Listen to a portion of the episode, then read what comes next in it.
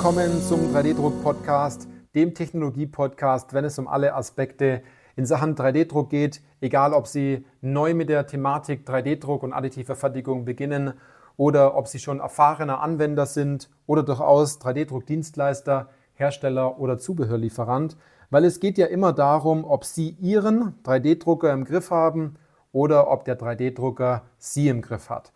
Ich bin Johannes Lutz und ich freue mich auf diese Podcast-Folge, weil diese Folge den Titel trägt Lohnt sich SLA, SLS und Metall 3D-Druck? Das ist eine Frage, die kommt ganz oft, dass man mit FDM entsprechend gestartet hat und doch schon seine ersten Schritte gegangen ist. Meistens sind die Schritte ja immer auch die gleichen. Da gehe ich in einer anderen Podcast-Folge mal noch genauer drauf ein, dass die Geschichte, wie man zum 3D-Druck kommt, bei vielen äh, Unternehmen und auch bei vielen äh, Menschen und auch Personen auch entsprechend meistens die gleiche Geschichte ist. Und dann steht man dort und sagt, ja, demnächst wollen wir ähm, in SLS oder in Metall 3D-Druck äh, investieren oder eine SLA-Anlage kaufen, also Stereolithografie. Und da ist jetzt immer die Frage, lohnt sich denn das überhaupt? Und die Frage, die dort natürlich dasteht, hat im Hintergrund immer nur einen Gedanken, und zwar, wenn man das Investment jetzt macht, wann kriegt man seine Investition wieder raus? Und macht man hier vielleicht nicht eine Fehlentscheidung aufgrund dessen, dass man bestimmte Informationen einfach nicht hat und ganz viele Informationen ähm, bezogen auf ihre Situation, die gibt es natürlich bei uns dann in der Beratung, wenn wir genau gucken, ähm, wie ist denn die Zielsetzung, wie ist die Situation in die Problematik oder Herausforderung bei Ihnen. Das kann man jetzt so im Podcast nur etwas allgemeiner fassen und da sollte man extrem aufpassen, weil man bei bestimmten Technologien etwas mitkauft, was vielleicht nach ein paar Monaten in Ihrem eigenen Unternehmen als Problem hochkommen kann und dann haben Sie wirklich ein Problem. Und zwar, dass Sie in die Technologie investiert haben, dass Sie da nicht wirklich vorankommen, dass Sie danach auch enttäuscht sind, dass Sie sauer auf den Hersteller sind oder vielleicht auf denjenigen, der Ihnen den Drucker dann auch verkauft hat, weil ähm, ich habe ganz oft gehört, und das kennen Sie wahrscheinlich auch, dass die Leute sagen, ja, 3D-Druck, das haben wir gemacht, aber das lohnt sich nicht. Oder die haben sich die Finger sozusagen ganz deutlich an dieser Technologie verbrannt. Und dann sagt man auf gut Deutsch, 3D-Druck ist scheiße, aber da bin ich auch ganz ehrlich, dass der Verkäufer, der äh, dort unbedingt eine Maschine reindrücken wollte, ähm, dass der das vielleicht scheiße gemacht hat. Also, dass man die völlig falsche Maschine für eine Anwendung hat, ähm, nur weil man vielleicht eher gedacht hat, ja gut, da kann man relativ einfach eine Maschine verkaufen und äh, man sagt, ja gut, das ist mit unserer Technologie auch machbar, weil wenn Sie das hören sollten, dann sollten Sie vorsichtig sein. Ich habe nichts gegen die Reseller und auch nichts gegen die Verkäufer, aber ich habe was dagegen, wenn man äh, jemand, der sehr unwissend ist im Bereich 3D-Druck, ähm, in dem Fall vollkommen falsch berät und natürlich nur den eigenen äh, Ego-Gedanken im Kopf hat, dass man sagt, gut, hier habe ich relativ einfach die Möglichkeit, eine Maschine zu platzieren. Hoffentlich kommt die Maschine nie wieder zurück und der wird schon irgendwie klarkommen. Und wenn der Kunde dann danach anruft, dann hofft man, dass der zum Beispiel glücklich ist mit der Maschine. Viele Kunden rufen dann auch bei dem Reseller vielleicht auch nicht mehr an, weil sie sich denken, äh, das war absolut für die Katz, das war nicht gut. Ähm, jetzt haben wir das Gerät dort stehen, was machen wir jetzt bloß? Na? Das ist leider schon oft so gewesen und ähm, dass man an dem Punkt war und sich gedacht hat, eigentlich, eigentlich sollte man die Maschine nicht verkaufen und eigentlich wäre es komplett die falsche Maschine und für die falsche Anwendung. Aber man hatte die Möglichkeit, etwas zu verkaufen, wenn man das so sieht. Und das ist sehr, sehr, sehr, sehr gefährlich. Also, kommen wir zurück äh, auf die richtige Thematik und zwar, lohnt sich das Ganze denn überhaupt? Und dabei sollten Sie immer äh, sich eine Zweitmeinung einholen, um die Situation wirklich betrachten zu können. Ähm, denn die Frage ist natürlich immer, brauche ich Stereolithografie? Brauche ich die nächste Stufe SLS? Brauche ich Metall 3D-Druck? Weil ich habe ganz oft mitbekommen, die Stufen sind am Anfang immer so, man hat so einen einfachen FDM-Drucker, dann kauft man sich den nächsten FDM-Drucker, dann ist man sozusagen mit dem Thema entsprechend durch, dann holt man sich eine SLA-Maschine, vielleicht so was Kleines, dann steigt man doch durch, hat man das soweit geschafft, dann geht man den nächsten Schritt und sagt, äh, man kauft sich eine SLS-Maschine, ob es jetzt eine kleine oder eine große ist, ist erstmal egal. Und dann, wenn man das alles soweit durch hat, genügend Geld verbrannt hat, Ähm, vielleicht äh, ist man auch gut vorangekommen, dann steigt man ein in Metall-3D-Druck.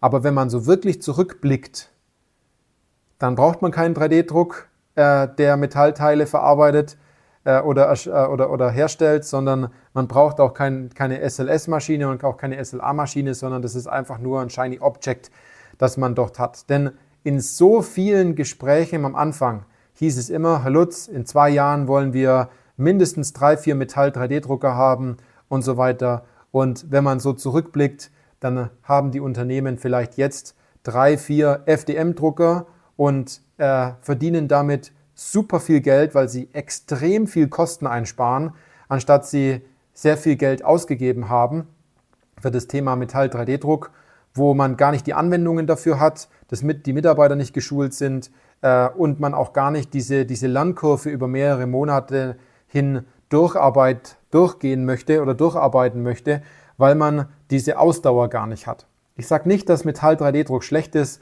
Ich sage auch nicht, dass SLS oder SLA schlecht ist. Es ist nur die Frage, lohnt sich das für Ihre Situation? Und dabei sollten Sie viel eher den Blick drauf haben. Aber gehen wir mal rein in das Thema SLA. Also die Bedingung ist natürlich immer, wenn Sie die Anwendungen dafür haben ähm, und auch die Problematiken im Unternehmen dabei sehen, dies mit dem Werkzeug Stereolithografie oder DLP oder SLA entsprechend ähm, ähm, zu lösen, dann ist es vollkommen in Ordnung, ähm, wenn Sie diese Bedingung haben, solange Sie, Sie sich aber über bestimmte Dinge auch äh, bewusst sind. Ne? Es gibt viele Materialien. Ähm, es ist vielleicht nicht so einfach, das Material zu wechseln wie bei einem herkömmlichen FDM-Drucker. Wenn Sie einen großen Bauraum haben bei äh, der äh, SLA-Maschine, dann müssen Sie den Bauraum natürlich auch mit Materialien füllen und da gehen schon mal auch ein paar Kanister Material in so, einen, in so ein Becken rein, womit Sie natürlich auch daran gebunden sind, nicht so schnell einen Materialwechsel vorzunehmen oder dann äh, das Material dann auch entsprechend verarbeiten müssen. Äh, und natürlich, Sie haben viele äh, Vorteile, dass Sie feine Details verarbeiten können, dass es eine, eine vielleicht einfachere Nacharbeit gibt, äh, dass die Oberfläche gut ausschaut und äh, man merkt es ja gerade extrem aktuell, dass sich in diesem SLA-Bereich ja auch generell viel tut, weil es ja bestimmte Hersteller von Materialien gibt, die hier weiter Materialien entwickeln. Und das finde ich auch super, dass hier sich mehr bewegt. Wenn man in das Thema SLS reingeht äh, und man seither immer nur FDM gewohnt war, dann kennt man das wahrscheinlich, dass man nicht mal eben ein Bauteil druckt und es dann weiterreichen kann, sondern man muss den Bauraum entsprechend voll kriegen. Sonst kostet es einfach zu viel Geld. Und so einen Bauraum voll zu kriegen, ist gar nicht so einfach, wenn man nicht genügend Anwendungen dafür hat. Also, ähm, wenn, Sie das, wenn Sie genügend Budget dafür haben, dann macht es Sinn, vielleicht nur die Hälfte ähm, des, äh, des Bauraums sozusagen in Kauf zu nehmen und auch ähm, die Maschine dafür laufen zu lassen und äh, ständig Material zu wechseln, die Maschine zu reinigen etc. etc. Ähm, aber hier sollen, sollten Sie sich auf jeden Fall dessen bewusst sein, dass Sie die Bauteile nicht so toll wie aus einem 3D-Drucker äh, bei FDM herausnehmen, Sie vielleicht ein bisschen Stützstruktur wegmachen, sondern hier brauchen Sie natürlich deutlich mehr Equipment im Nachgang, um ähm, sich diesem Pulver auch fernzuhalten und natürlich auch die Bauteile so mit einer Qualität weiterzugeben, dass da, wenn man die auf den Tisch fallen lässt oder auf den Boden fallen lässt, da nicht noch ein bisschen Pulver rauskommt. Also, das sind so Dinge, über die sollte man sich Gedanken machen. Genauso auch zum Thema Metall-3D-Druck, ähm, dass es zwar toll ist, viele Laser zu haben, aber Sie sollten sich wirklich mal Gedanken machen, wie Sie die Bauteile nacharbeiten, weil viele nur den, den Punkt sehen, ich kaufe mir einen Metall-3D-Drucker und danach muss ich ja nicht viel machen, weil auf den Bildern der Hersteller äh, und zum Teil auch von manchen Dienstleistern immer noch Bilder sind auf der Webseite, äh, wo man fertige Bauteile bereits ohne Bauplattform aus dem Drucker herausnimmt. Also ähm, ich finde es echt, echt toll, wenn man die Bilder entfernen würde, weil die zu so viel ähm, Widerstand im Markt äh, führen und auch zu so viel falschen Voraussetzungen und auch zu, zum falschen Bild führen natürlich. Und äh, auch hier im Metall-3D-Druckbereich, da brauchen Sie eine Lernkurve am Anfang. Da brauchen Sie Erfahrung dazu. Und wenn Sie nicht bereit sind, diese Erfahrungen machen zu wollen, weil Sie es gewohnt sind, im FDM-Bereich schnell Teile zu drucken, dann äh, würde ich davon abraten und viel lieber einen Dienstleister dafür nutzen. Es gibt so gute Metall-3D-Druckdienstleister bei uns in Deutschland, die so einen abartig guten Job machen, ähm, die wirklich am, am Rande der Physik mit Metall-3D-Druck arbeiten. Ähm, und das, was die sich als Wissen aufgebaut haben, das können sie äh, natürlich, so wie sie es brauchen, entsprechend auch nutzen, indem sie durch Teile drucken lassen, anstatt alles sich ins eigene Haus zu holen. Also, die Endfrage ist natürlich, lohnt sich das Ganze für Sie?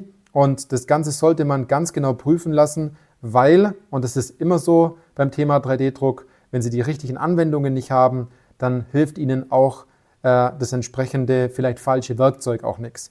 Weil wenn Sie ein Waschbecken reparieren wollen, dann brauchen Sie vielleicht äh, eine, eine Wasserpumpenzange, aber mit einer Zahnbürste kommen Sie da halt beim Reparieren eines Waschbeckens nicht weit. Und diesen Gedanken, den müssen Sie auf jeden Fall verankern im 3D-Druck, dass wenn die Anwendung gut qualifiziert ist, Sie dann auch absolut berechtigt sind, mit den richtigen Bedingungen die richtige Technologie und vor allem das richtige Werkzeug dafür auszusuchen.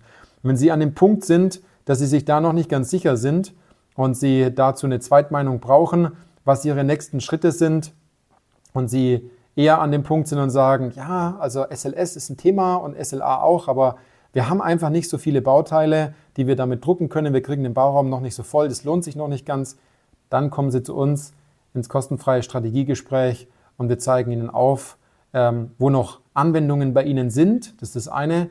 Und wir zeigen Ihnen vor allem, ähm, wo man dorthin schaut, wo aktuell keiner hinschaut. Also, in diesem Sinne, ähm, gehen Sie einfach auf unsere Webseite, tragen Sie sich doch zu einem kostenfreien Strategiegespräch ein und dann hören wir uns ganz bald. Ansonsten hören wir uns entsprechend in der nächsten Folge des 3D-Druck-Podcasts. Bis dann!